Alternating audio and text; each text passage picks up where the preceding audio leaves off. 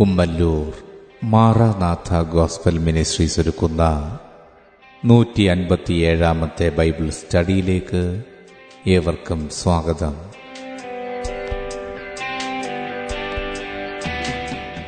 ശിഷ്യത്വം എന്ന വിഷയത്തിന്റെ അറുപത്തിയേഴാം ഭാഗത്തെ ആസ്പദമാക്കി പരീക്ഷയുടെ പടവുകൾ എന്ന വിഷയത്തിന്റെ അഞ്ചാം ഭാഗമാണ് നിങ്ങൾ കേൾക്കുവാൻ പോകുന്നത്.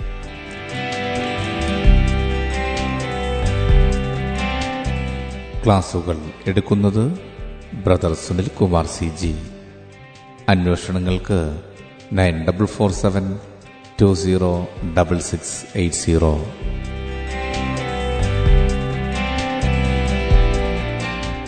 ഈ ക്ലാസുകളുടെ വീഡിയോ യൂട്യൂബിലും ലഭ്യമാണ്.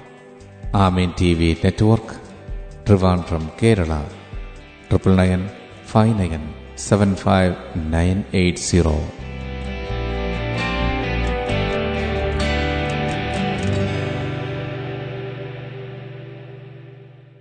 ദൈവത്തിന്റെ അതിപരിശമായ നാമാഴ്ത്തപ്പെടുമാറാകട്ടെ പരീക്ഷകളും പ്രലോഭനങ്ങളും എന്നുള്ള വിഷയത്തോടുള്ള ബന്ധത്തിൽ ഭക്തനായ പൗലോസിന്റെ ജീവിതത്തിൽ കർത്താവിന്റെ വേല നിമിത്തം താൻ നേരിടേണ്ടി വന്ന അനുഭവങ്ങളും ഒരു വേള അതിനെ ഒരു പരീക്ഷ എന്നുള്ള തരത്തിൽ കണ്ടാൽ എപ്രകാരം താൻ അതിനെ ജയിച്ചു? ഏതെല്ലാം വിഷയങ്ങളിലൂടെ താൻ കടന്നുപോയി? അവിടെയെല്ലാം കർത്താവിന് കൊള്ളാവുന്നവനായി താൻ നിലനിന്നു. ആ വിഷയങ്ങളാണ് നമ്മളിവിടെ ഇന്ന് അല്പമായിട്ട് വിചിന്തനം ഞാൻ ആഗ്രഹിക്കുന്നത്. എങ്ങനെയാണ് ക്രിസ്ത്യ ജീവിതത്തിൽ താൻ നേരിട്ട അനുഭവങ്ങളെ അതിജീവിക്കാൻ പൗലോസിന് സാധിച്ചത്? എന്തായിരുന്നു തന്റെ സമർപ്പണം? അപ്പോസ്തല പ്രവൃത്തി ഇരുപത്തിയൊന്നാമത്തെ അധ്യയം പതിമൂന്നാമത്തെ വാക്യം. അതിന് പൗലോസ് നിങ്ങൾ കരഞ്ഞ് എന്റെ ഹൃദയം ഇങ്ങനെ തകർക്കുന്നതെന്ത്? കർത്താവായ യേശുവിന്റെ നാമത്തിന് വേണ്ടി ബന്ധിക്കപ്പെടുവാൻ മാത്രമല്ല യരിശിലേമിൽ മരിപ്പാനും ഞാൻ ഒരുങ്ങിയിരിക്കുന്നു എന്നുത്തരം പറഞ്ഞു. അപ്പോൾ പൗലോസിന്റെ ജീവിതത്തിൽ കർത്താവിന്റെ വേരെയുള്ള ബന്ധത്തിലുള്ള തന്റെ സമർപ്പണം നമ്മളിവിടെ കാണുകയാണ്. ആ സമർപ്പണമാണ് സമ്പൂർണമായി കർത്താവിന് വേണ്ടി താൻ സമർപ്പിക്കപ്പെട്ടു. ദൈവവേല മാത്രമായിരുന്നു തന്റെ പരമമായ ലക്ഷ്യം. ഇതൊക്കെ ആയിരുന്നു താൻ അഭിമുഖീകരിച്ച വിഷയങ്ങളെ നേരിടുവാൻ അല്ലെങ്കിൽ കർത്താവിന്റെ കൃപയിൽ അതിന്റെ എല്ലാം മധ്യയെ പിന്മാറിപ്പോകാതെ അല്ലെങ്കിൽ യേശുവിനെ തള്ളിപ്പറയാതെ സമ്പൂർണമായി ദൈവത്തിന്റെ ഇഷ്ടത്തിനകത്തായിരിക്കുവാൻ പൗലോസിനെ ശക്തീകരിച്ചത്. നമ്മളിവിടെ വായിച്ച വേദഭാഗം പൗലോസ് യരിശലേമിലേക്ക് പോകുന്നതിനുള്ള ബന്ധത്തിലാണ്. അവിടെ എരിശലേമിലേക്ക് പൗലോസ് പോകുവാൻ ഒരുങ്ങുമ്പോൾ തന്നെ തനിക്കവിടെ നേരിടുവാനുള്ള പ്രതിബന്ധങ്ങളെ പരിശുദ്ധാത്മാവ് മുൻകൂട്ടി അറിയിക്കുന്നുണ്ട്. അവിടെ അപ്പോസ്തല പ്രവൃത്തികൾ ഇരുപത്തിയൊന്നാമത്തെ അധ്യയം അതിന്റെ മൂന്ന് നാല് വാക്യങ്ങൾ വായിക്കുമ്പോൾ നമ്മളവിടെ കാണുന്നുണ്ട്. സോറിൽ ചില ശിഷ്യന്മാരെ പൗലോസും കൂട്ടരും കണ്ടെത്തുക നാലാമത്തെ വാക്യത്തിൽ അവർ എരിശലേമിൽ പോകുന്ന ആത്മാവിനാൽ പറഞ്ഞു. അപ്പോൾ എരിശലേമിലേക്കുള്ള പൗലോസിന്റെ യാത്ര അതിലുണ്ടാകുന്ന ബുദ്ധിമുട്ടുകൾ ദൈവത്തിന്റെ ആത്മാവോട് അറിയിക്കുകയാണ്. അപ്പോൾ ചില പ്രവൃത്തികൾ ഇരുപത്തിയൊന്നാമത്തെ അധ്യായത്തിൽ ഏഴ് മുതൽ താഴോട്ട് നമ്മൾ വായിക്കുമ്പോൾ പത്താമത്തെ വാക്യത്തിൽ പതിനൊന്നാമത്തെ വാക്യത്തിൽ നമ്മൾ കാണുന്നുണ്ട്. ഞങ്ങളവിടെ വളരെ ദിവസം പാർത്തിരിക്കുമ്പോൾ അഗബോസ് എന്നൊരു പ്രവാചകൻ യഹൂദിയിൽ നിന്ന് വന്നു. അവൻ ഞങ്ങളുടെ അടുക്കൽ വന്ന് പൗലോസിന്റെ അരക്കച്ച എടുത്ത് തന്റെ കൈകാലുകളെ കെട്ടി ഈ അരക്കച്ചയുടെ ഉടമസ്ഥനെ യഹൂദന്മാർ യെരുശലേമിൽ ഇങ്ങനെ കെട്ടി ജാതികളിൽ ഏൽപ്പിക്കുമെന്ന് പരിശുദ്ധാത്മാവ് പറയുന്നു എന്ന് പറഞ്ഞു. അപ്പോൾ പൗലോസിന് അവിടെ ഉണ്ടാകുവാനുള്ള ബുദ്ധിമുട്ടുകളെക്കുറിച്ച് ദൈവത്തിന്റെ ആത്മാവ് വളരെ വ്യക്തമായിട്ട് പൗലോസിനോട് അറിയിക്കുകയാണ്. എന്നാൽ ഈ ആലോചനകളുടെ മുമ്പാകെ പതിമൂന്നാമത്തെ വാക്യത്തിൽ പൗലോസ് പ്രതികരിക്കുന്നു. അതാണ് നാം ആദ്യ പ്രാരംഭമായിട്ട് വായിച്ച വാക്യം. അപ്പോസ്തല പ്രവൃത്തികൾ ഇരുപത്തിയൊന്നിന്റെ പതിമൂന്ന്. അതിന് പൗലോസ് നിങ്ങൾ കരഞ്ഞ് എന്റെ ഹൃദയം ഇങ്ങനെ തകർക്കുന്നത് എന്ത് കർത്താവായ യേശുവിന്റെ നാമത്തിന് വേണ്ടി ബന്ധിക്കപ്പെടുവാൻ മാത്രമല്ല യരിശലേമിൽ മരിപ്പാനും ഞാൻ ഒരുങ്ങിയിരിക്കുന്നു എന്നുത്തരം പറഞ്ഞു. അപ്പോൾ അതാണ് ദൈവവേരയുടെ ബന്ധത്തിൽ പൗലോസിന്റെ സമർപ്പണം. അപ്പോൾ ഇവിടെ ഒരു വിഷയമുണ്ട് ഒരു വേള നമ്മൾ ചിന്തിച്ചേക്കാം. പരിശുദ്ധാത്മാവിന്റെ ആലോചനയെ പൗലോസ് തള്ളുകയാണോ? എന്തുകൊണ്ടാണ് പൗലോസ് അങ്ങനെ ഒരു തീരുമാനമെടുത്തത്? എന്നാൽ ദൈവാത്മാവ് അറിയിച്ച ഈ ആരുടെ മുമ്പാകെ തന്റെ സമ്പൂർണമായ സമർപ്പണത്തെ വെളിപ്പെടുത്തി. അപ്പോസൽ പ്രവൃത്തികൾ ഇരുപത്തിയൊന്നാമത്തെ പതിനഞ്ചാമത്തെ വാക്യത്തിൽ നമ്മൾ കാണുന്ന കാഴ്ച പൗലോസും കൂട്ടരി എരിശിലമിലേക്ക് പോവുകയാണ്. ശേഷം ഇരുപത്തൊന്നാമത്തെ അധ്യയം ഇരുപത്തിരണ്ടാമത്തെ അധ്യയം അതിൽ മുഴുവൻ താൻ അവിടെ എരുസലേമിൽ നേരിടുന്ന പ്രതിബന്ധങ്ങളെ കാണുകയാണ്. എന്നാൽ അതിന്റെ മധ്യേ ഇരുപത്തിരണ്ടാമത്തെ അധ്യയത്തിൽ പൗലോസ് വ്യക്തമായിട്ട് യേശു ക്രിസ്തുവിനോട് സാക്ഷിക്കുന്നുണ്ട്. ആ ഒരു ദൗത്യം സാക്ഷ്യം അറിയിച്ചതിന് ശേഷം അപ്പോസ്തല പ്രവൃത്തികൾ ഇരുപത്തിമൂന്നാമത്തെ അധ്യായന്റെ പതിനൊന്നാമത്തെ വാക്യം നമ്മൾ കാണുന്നുണ്ട്. രാത്രിയിൽ കർത്താവ് അവന്റെ അടുക്കൽ നിന്ന് ധൈര്യമായിരിക്കുക നീ എന്നെ കുറിച്ച് യരിശലമിന് സാക്ഷീകരിച്ചതുപോലെ റോമയിലും സാക്ഷീകരിക്കേണ്ടതാകുന്നു എന്ന് അരളി ചെയ്തു.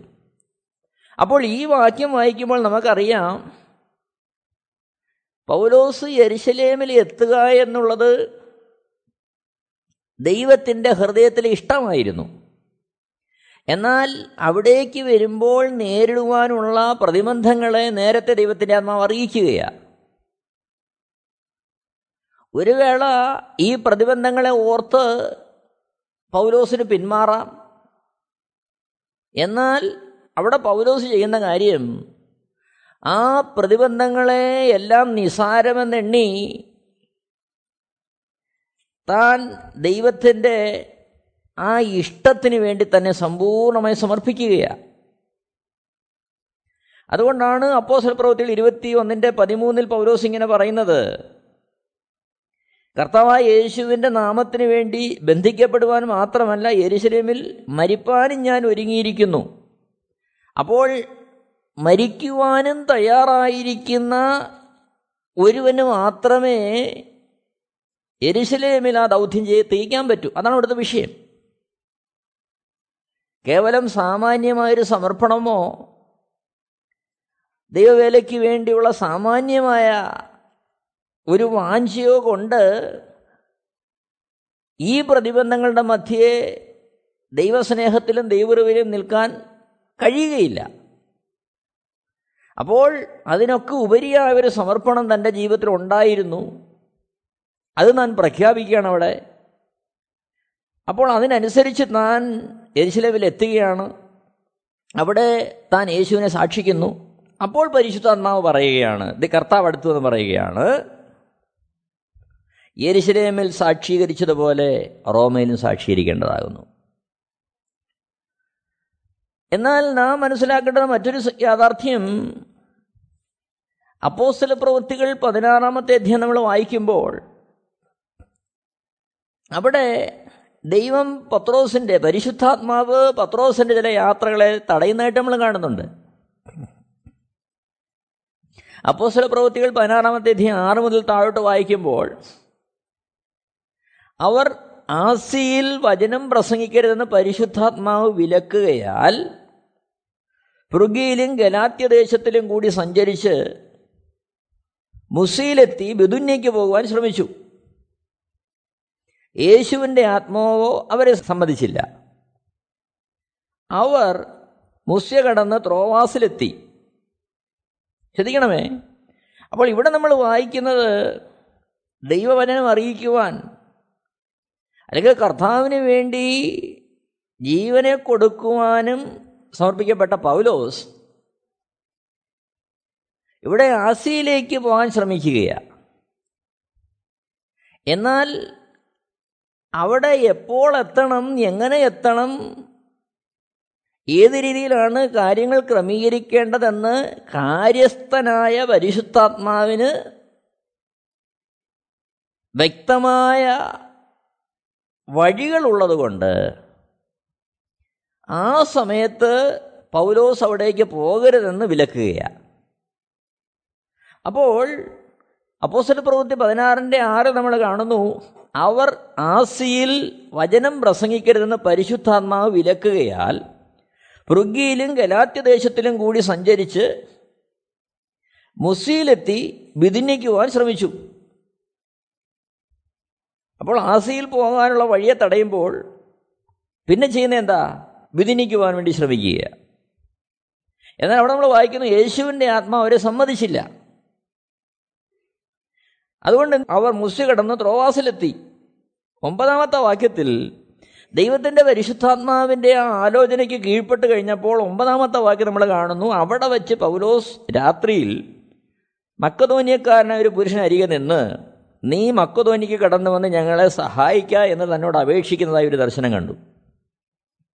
ഈ ദർശനം കണ്ടിട്ട് പത്താമത്തെ വാക്യം അവരോട് സുവിശേഷം അറിയിപ്പാൻ ദൈവം ഞങ്ങളെ വിളിച്ചിരിക്കുന്നു എന്ന് നിശ്ചയിച്ചു. ഞങ്ങൾ ഉടനെ മക്കതോന്നിക്ക് പുറപ്പെടുവാൻ ശ്രമിച്ചു.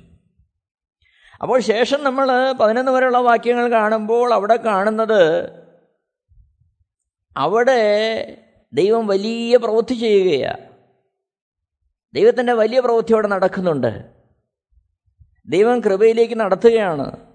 എന്നാൽ അതിന്റെ മധ്യേ വലിയ പ്രതികൂലങ്ങളിലൂടെ പൗലോസ് പോകുന്നുണ്ട്.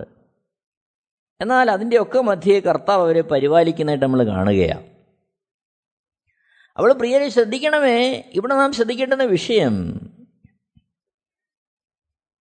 കർത്താവിന് വേണ്ടി ജീവൻ സമർപ്പിക്കാൻ ഒരുക്കമാണ് എന്നിരിക്കലും നാം എവിടെ എപ്പോൾ എങ്ങനെ ആയിരിക്കണമെന്ന് നിയന്ത്രിക്കുന്നതും ആലോചന പറയുന്നതും നടത്തുന്നതും ദൈവത്തിന്റെ പരിശുദ്ധാത്മാവാണ്.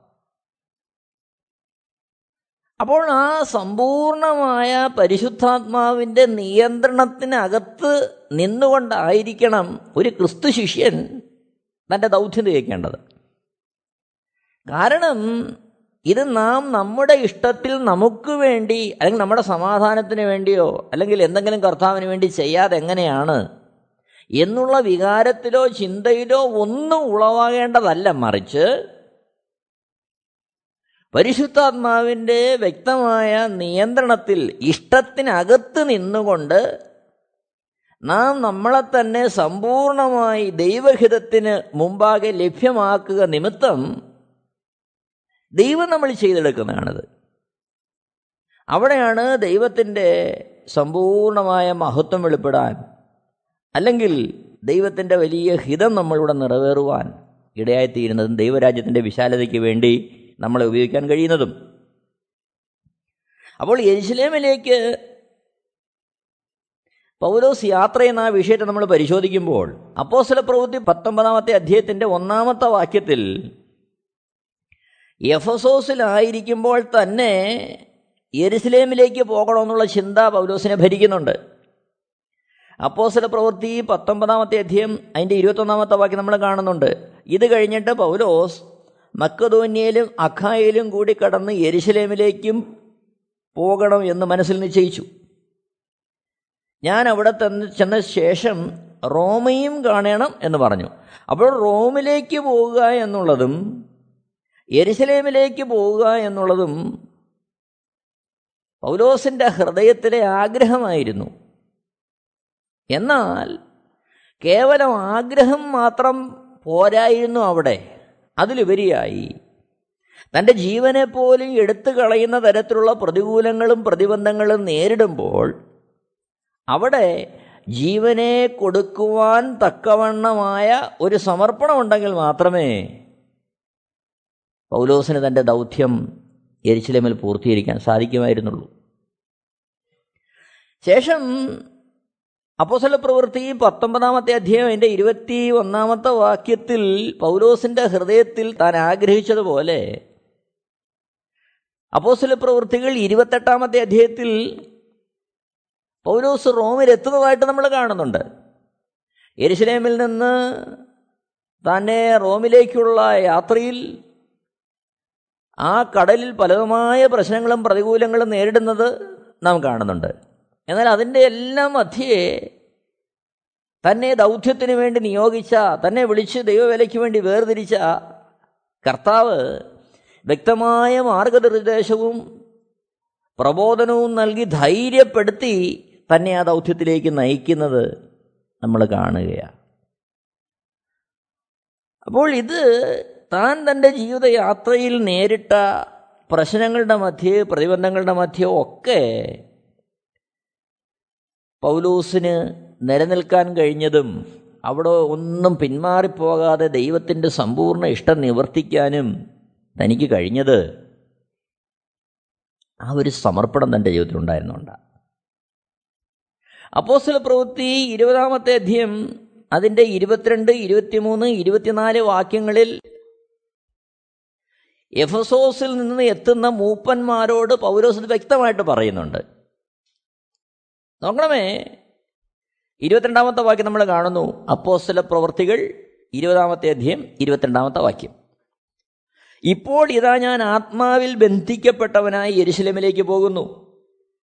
ബന്ധനങ്ങളും കഷ്ടങ്ങളും എനിക്കായി കാത്തിരിക്കുന്നു എന്ന് പരിശുദ്ധാത്മാവ് പട്ടണം തോറും സാക്ഷ്യം പറയുന്നതല്ലാതെ അവിടെ എനിക്ക് നേരിടുവാനുള്ളത് ഒന്നും ഞാൻ അറിയുന്നില്ല. ഇരുപത്തിനാലാമത്തെ വാക്യം. എങ്കിലും ഞാൻ എന്റെ പ്രാണനെ വിലയേറിയതായി എണ്ണുന്നില്ല. എന്റെ ഓട്ടവും ദൈവകൃപയുടെ സുവിശേഷത്തിന് സാക്ഷ്യവും പറയേണ്ടതിന് കർത്താവായ യേശു തന്ന ശുശ്രൂഷയും തികയ്ക്കണം എന്നേ എനിക്കുള്ളൂ.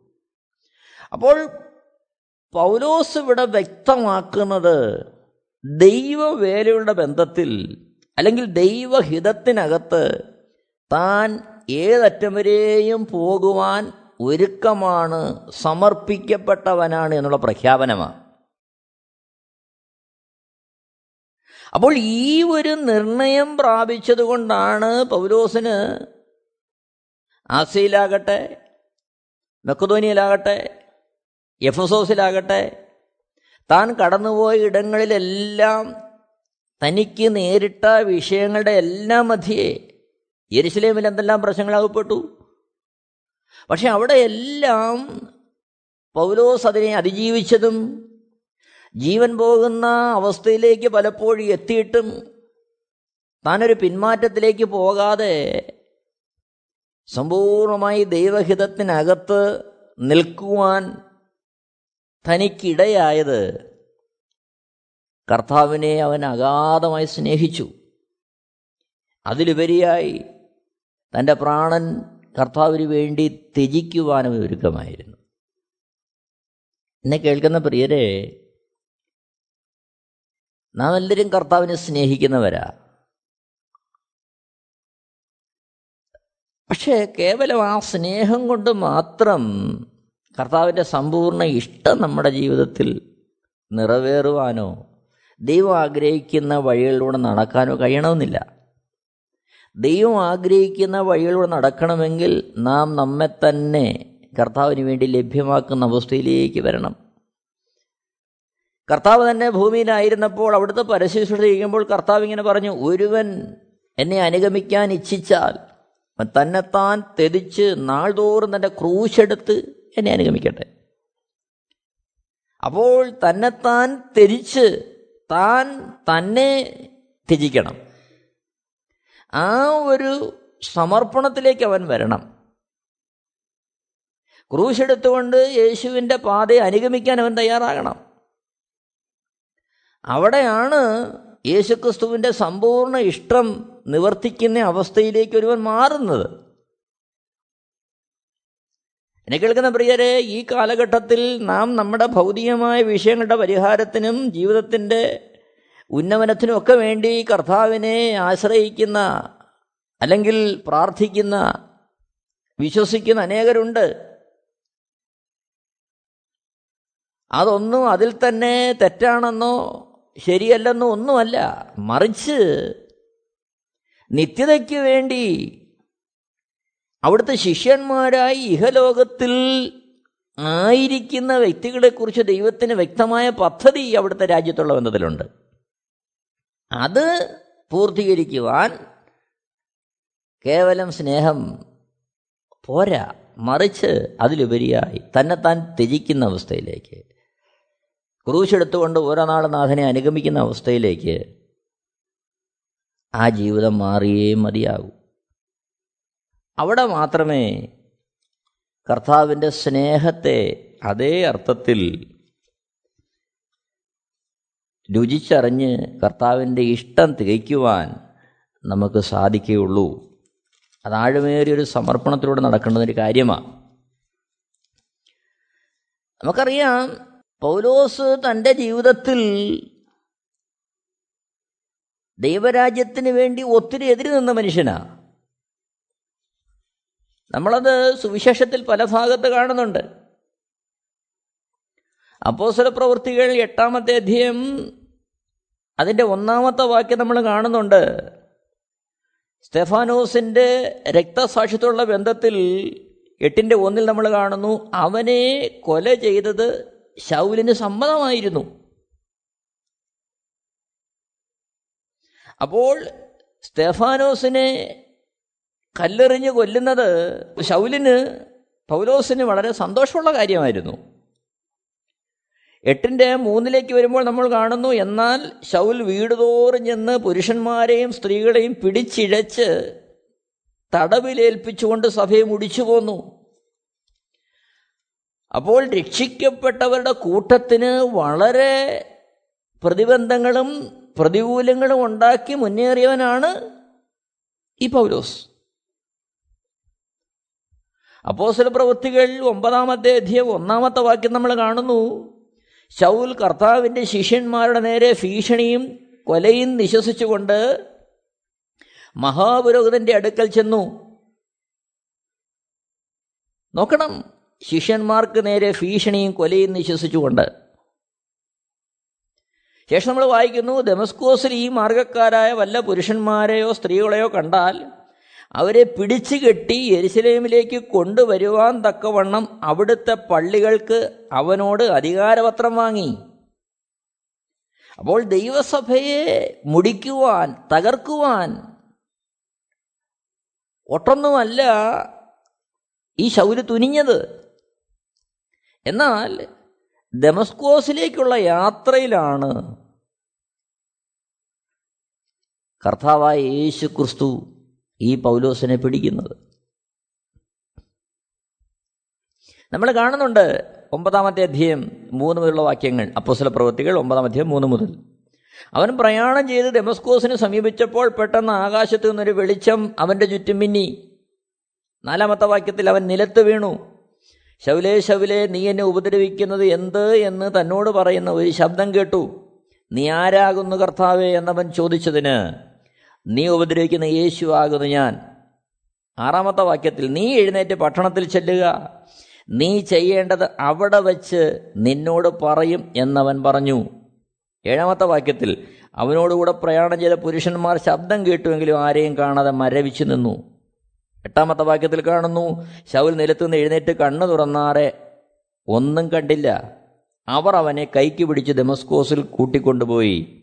ഒമ്പതാമത്തെ വാക്യം അവൻ മൂന്ന് ദിവസം കണ്ണ് കാണാതെയും തിന്നുകയോ കുടിക്കുകയോ ചെയ്യാതെയും ഇരുന്നു. എന്നാൽ പത്താമത്തെ വാക്യം നമ്മൾ കാണുന്നുണ്ട്. എന്നാൽ അനന്യാസ് എന്നൊരു ശിഷ്യൻ ഡെമസ്കോസിലുണ്ടായിരുന്നു അവനെ കർത്താവ് ഒരു ദർശനത്തിൽ അനന്യാസേ എന്ന് വിളിച്ചു. കർത്താവെ അടിയനിതാ എന്നവൻ വിളി കേട്ടു. കർത്താവ് അവനോട് നീ എഴുന്നേറ്റ് നേർവീതി എന്ന തെരുവിൽ ചെന്ന് യൂതയുടെ വീട്ടിൽ തർശസുകാരനായ ശൗൽ എന്നു പേരുള്ളവനെ അന്വേഷിക്കുക അവൻ പ്രാർത്ഥിക്കുന്നു. നോക്കണം. ശൗലിനെ കർത്താവ് തൊടുമ്പോൾ തന്നെ ഡെമസ്കോസിൽ ശൗലിനെ ദൈവകൃപയിലേക്ക് നയിക്കുവാൻ മറ്റൊരുവനെ ദൈവം കർത്താവ് ആലോചന കൊടുക്കുകയാണ് പന്ത്രണ്ടാമത്തെ വാക്യത്തിൽ അനന്യാസ് എന്നൊരു പുരുഷൻ അകത്തു വന്നു. താൻ കാഴ്ച പ്രാപിക്കേണ്ട തന്റെ മേൽ കൈവയ്ക്കുന്നവൻ കണ്ടിരിക്കുന്നു എന്ന് കൽപ്പിച്ചു. അതിന് അനന്യാസ് കർത്താവെ ആ മനുഷ്യൻ എരിശിലേമിൽ നിന്റെ വിശുദ്ധന്മാർക്ക് എത്ര ദോഷം ചെയ്തു എന്ന് പലരും പറഞ്ഞ് ഞാൻ കേട്ടിരിക്കുന്നു. ഇവിടെയും നിന്റെ നാമത്തെ വിളിച്ചപേക്ഷിക്കുന്നവരൊക്കെയും പിടിച്ചു കെട്ടുവാൻ അവന് മഹാപുരോഹിതന്മാരുടെ അധികാരപത്രമുണ്ടെന്ന് ഉത്തരം പറഞ്ഞു. പതിനഞ്ചാമത്തെ വാക്യം. കർത്താവിനോട് നീ പോക. അവൻ എന്റെ നാമം ജാതികൾക്കും രാജാക്കന്മാർക്കും ഇസ്രയേൽ മക്കൾക്കും മുമ്പിൽ വഹിപ്പാൻ ഞാൻ തിരഞ്ഞെടുക്കുന്ന ഒരു പാത്രമാകുന്നു. പതിനാറാമത്തെ വാക്യത്തിൽ. എന്റെ നാമത്തിന് വേണ്ടി അവൻ എന്തെല്ലാം കഷ്ടമനുഭവിക്കേണ്ടതാകുന്നു എന്ന് ഞാൻ അവനെ കാണിക്കുമെന്ന് പറഞ്ഞു. അപ്പോൾ ദൈവം വ്യക്തമായ ആലോചന കൊടുക്കുകയാണ് അതുകൊണ്ടാണ് ദൈവത്തിന്റെ വ്യക്തമായ ആലോചന ഓരോ നിമിഷവും പ്രാപിച്ച് പൗലോസ് മുന്നോട്ട് പോകുന്നത്. താൻ അവനെ കാണിക്കുമെന്ന് പറഞ്ഞതുപോലെ തന്നെ അപ്പോസല പ്രവൃത്തി ഇരുപതിന്റെ ഇരുപത്തെട്ട് നമ്മൾ കാണുന്നു. ഇപ്പോൾ ഇതാ ഞാൻ ആത്മാവിൽ ബന്ധിക്കപ്പെട്ടവനായി എരിശിലമിലേക്ക് പോകുന്നു. ബന്ധനങ്ങളും കഷ്ടങ്ങളും എനിക്കായി കാത്തിരിക്കുന്നു എന്ന് പരിശുദ്ധാത്മാവ് പട്ടണം തോറും സാക്ഷ്യം പറയുന്നു. അപ്പോൾ തനിക്ക് നേരിടാനുള്ള വിഷയങ്ങളെ അറിയിക്കുന്ന പരിശുദ്ധാത്മാവ്. പക്ഷേ അതിനെയൊക്കെ സഹിക്കുവാൻ തക്കവണ്ണം ആവശ്യമായ ദൈവകൃപ താൻ തന്റെ ജീവിതത്തിൽ പ്രാപിക്കുക ദൈവിക ദർശനത്തിൽ ആ പൗലോസ് പ്രാപിക്കുന്നുണ്ട്. അപ്പോസ്തല പ്രവൃത്തി ഇരുപത്തി ആറാമത്തെ അധ്യയം പത്തൊമ്പത് ഇരുപത് വാക്യങ്ങൾ വായിക്കുമ്പോൾ അവൻ അഗ്രിപ്പ രാജാവിനോട് പറയുകയാണ് ഞാൻ സ്വർഗീയ ദർശനത്തിന് അനുസരണക്കേട് കാണിക്കാതെ ആദ്യം ദമസ്കോസിലും എരിശലേമിലും യഹൂദിയ ദേശത്തെങ്ങും ഉള്ളവരോടും പിന്നെ ജാതികളോടും മാനസാന്തരപ്പെട്ട് ദൈവത്തിങ്കിലേക്ക് തിരിഞ്ഞ് മാനസാന്തരത്തിന് യോഗ്യമായ പ്രവൃത്തികൾ ചെയ്യണമെന്ന് പ്രസംഗിച്ചു. ജീവിതത്തിൽ മറ്റുള്ളവരെ കൊണ്ട് അതേപോലെ സാക്ഷ്യം പറയുന്നതായിട്ട് നമ്മൾ കാണുന്നുണ്ട്. അപ്പോസ്തല പ്രവൃത്തി പതിനഞ്ചാം അധ്യായം ഒന്ന് മുതൽ മുപ്പത്തിമൂന്നിലുള്ള വാക്യങ്ങൾ വായിക്കുമ്പോൾ ചില ഉപദേശ വിഷയങ്ങളുടെ വ്യക്തതയ്ക്കായിട്ട് പൗലോസിനെയും ഭരണവാസിനെയും യെരുശലേമിൽ നിന്നും അന്ത്യോക്കിയിലേക്ക് അയക്കുന്നതായിട്ട് നമ്മൾ കാണുകയാണ് അതിന്റെ ഇരുപത്തഞ്ച് ഇരുപത്തി ആറ് വാക്യങ്ങളിൽ അപ്പോസലന്മാർ പൗലോസിനെക്കുറിച്ച് പറയുന്ന സാക്ഷ്യം വളരെ പ്രാധാന്യമേറിയതാ. ഇരുപത്തഞ്ച് ഇരുപത്തി ആറ് ഞങ്ങൾ ചില പുരുഷന്മാരെ തിരഞ്ഞെടുത്തു. നമ്മുടെ കർത്താവായ യേശുക്രിസ്തുവിന്റെ നാമത്തിന് വേണ്ടി പ്രാണത്യാഗം ചെയ്തവരായ നമ്മുടെ പ്രിയ ഭർണബാസോടും പൗലോസോടും കൂടെ നിങ്ങളുടെ അടുക്കൽ അയക്കണമെന്ന് ഞങ്ങൾ ഒരുമനപ്പെട്ട് നിശ്ചയിച്ചു. അപ്പോൾ പൗലോസിനെ കുറിച്ച് ഭർണബാസിനെ കുറിച്ച് ഇവിടെ അപ്പോസലന്മാർ സാക്ഷ്യം പറയുകയാണ്. എന്താണ് പറയുന്നത്? അവർ നമ്മുടെ കർത്താവായ യേശുക്രിസ്തുവിന് വേണ്ടി പ്രാണത്യാഗം ചെയ്തവരാണ്. ചെയ്യുമെന്നല്ല. അവരുടെ ജീവിതം വെളിപ്പെടുത്തി. കർത്താവിന് വേണ്ടി അവർ സമ്പൂർണമായി സമർപ്പിക്കപ്പെട്ടിരിക്കുന്നു. പ്രിയരെ പൗലോസിന്റെ ജീവിതത്തിൽ ആകമാനം നമ്മളിത് കാണുന്നുണ്ട്. റോമാലേഖനം എട്ടാമത്തെ അധ്യയം അതിന്റെ മുപ്പത്തിയഞ്ച് മുതലുള്ള വാക്യങ്ങൾ നമ്മൾ വായിക്കുമ്പോൾ അവിടെ നമ്മൾ കാണുകയാണ് മുപ്പത്തഞ്ചാമത്തെ വാക്യം ക്രിസ്തുവിന്റെ സ്നേഹത്തിൽ നിന്ന് നമ്മെ വേർപിരിക്കുന്നതാർ കഷ്ടതയോ സങ്കടമോ ഉപദ്രവമോ പട്ടിണിയോ നഗ്നതയോ ആപത്തോ വാളോ. മുപ്പത്താറാമത്തെ വാക്യം നിന്റെ നിമിത്തം ഞങ്ങളെ ഇടപെടാതെ കൊല്ലുന്നു അറുപ്പാനുള്ള ആടുകളെപ്പോലെ ഞങ്ങളെ എണ്ണുന്നു എന്ന് എഴുതിയിരിക്കുന്നുവല്ലോ. മുപ്പത്തേഴാമത്തെ വാക്യത്തിൽ നാമോ നമ്മെ സ്നേഹിച്ചവൻ മുഖാന്തരം ഇതിലൊക്കെയും പൂർണ ജയം പ്രാപിക്കുന്നു. അപ്പോൾ മുപ്പത്തെട്ടാമത്തെ വാക്യത്തിൽ താൻ പറയുകയാണ് മരണത്തിനോ ജീവനോ ദൂതന്മാർക്കോ വാഴ്ചകൾക്കോ അധികാരങ്ങൾക്കോ ഇപ്പോൾ ഉള്ളതിനോ വരുവാനുള്ളതിനോ ഉയരത്തിനുള്ളതിനോ ആഴത്തിനോ മറ്റ് യാതൊരു സൃഷ്ടിക്കോ നമ്മുടെ കർത്താവായ ക്രിസ്തുവേശുവിലുള്ള ദൈവസ്നേഹത്തിൽ നിന്ന് നമ്മെ വേർതിരിക്കാൻ കഴിയുകയില്ല എന്ന് ഞാൻ ഉറച്ചിരിക്കുന്നു.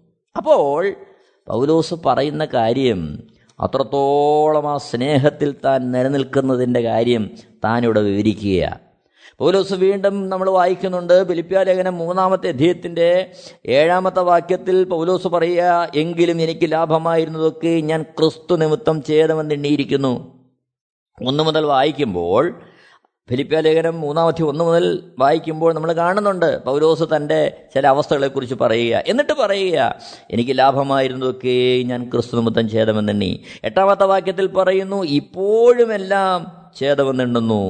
പതിനൊന്നാമത്തെ വാക്യം നമ്മൾ കാണുകയാണ് അവിടെ വീണ്ടും താൻ പറയുകയാണ് ക്രിസ്തു നിമിത്തം അവന്റെ നിമിത്തം എല്ലാം ഉപേക്ഷിച്ച് ചവറന്നെണ്ണുന്നു ഇപ്പോഴും താൻ എണ്ണുകയാണ് എന്നെ കേൾക്കുന്ന പ്രിയരെ സമ്പൂർണമായൊരു സമർപ്പണത്തിലേക്ക് പൗലോസ് ആ ക്രിസ്ത്യ ജീവിതം നയിക്കുവാൻ തന്നെ തന്നെ ഏൽപ്പിച്ചു കൊടുക്കുക. അതുകൊണ്ടാണ് ഈ ഘട്ടങ്ങളിലെല്ലാം അതിനെ അതിജീവിക്കുവാൻ പൗലോസിന് സാധിച്ചത്.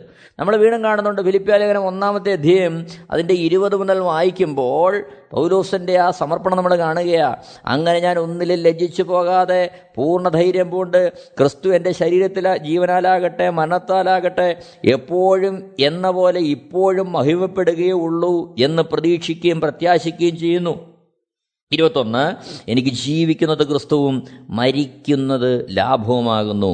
നോക്കണം താൻ തന്റെ സമ്പൂർണമായ സമർപ്പണത്തെക്കുറിച്ചൂടെ പറയുക അവിടെ നമ്മൾ വായിക്കുമ്പോൾ കാണുന്നുണ്ട് വിട്ടുപിരിഞ്ഞ് കർത്താവിനോട് ഇരിക്കാനാണ് അവന് ഇഷ്ടമെങ്കിലും ദൈവവേല നിമിത്തം മറ്റുള്ളവരുടെ മധ്യം ആയിരിക്കുവാൻ ഇഷ്ടപ്പെടുന്ന പൗലോസിന്റെ മനസ്സിനെ നമ്മൾ കാണുകയാണ് അവിടെയാണ് ഈ പ്രതികൂലങ്ങളും പ്രതിബന്ധങ്ങളും ഒക്കെ തന്റെ ജീവിതത്തിൽ വന്നിട്ടും താൻ എഴുതുന്നു തിമത്യോസിന് രണ്ടാമത്തെ ലേഖനം എഴുതുമ്പോൾ അതിന്റെ നാലാമത്തെ അധ്യയം ആറ് ഏഴ് എട്ട് വാക്യങ്ങളിൽ പൗലോസ് ഇങ്ങനെ പറയുക ഞാനോ ഇപ്പോൾ തന്നെ പാനീയയാഗമായി ഒഴിക്കപ്പെടുന്നു എന്റെ നിര്യാണകാലം അടുത്തിരിക്കുന്നു. എന്നാൽ പൗലോസ് പറയുന്ന വ്യക്തമായ ഒരു കാര്യം ഞാൻ നല്ല പോർ പൊരുതു ഓട്ടം തികച്ചു വിശ്വാസം കാത്തു ഇനി നീതിയുടെ കിരീടം എനിക്കായി വച്ചിരിക്കുന്നു. പോരാ പൗലോസനോട് ചേർത്ത് എഴുതുക തന്റെ താഴ്മയോടെ എളിമയോടെ താൻ എഴുതുന്നു അത് നീതിയുള്ള ന്യായാധിപതിയായ കർത്താവ് ആ ദിവസത്തിൽ എനിക്ക് നൽകും. എനിക്ക് മാത്രമല്ല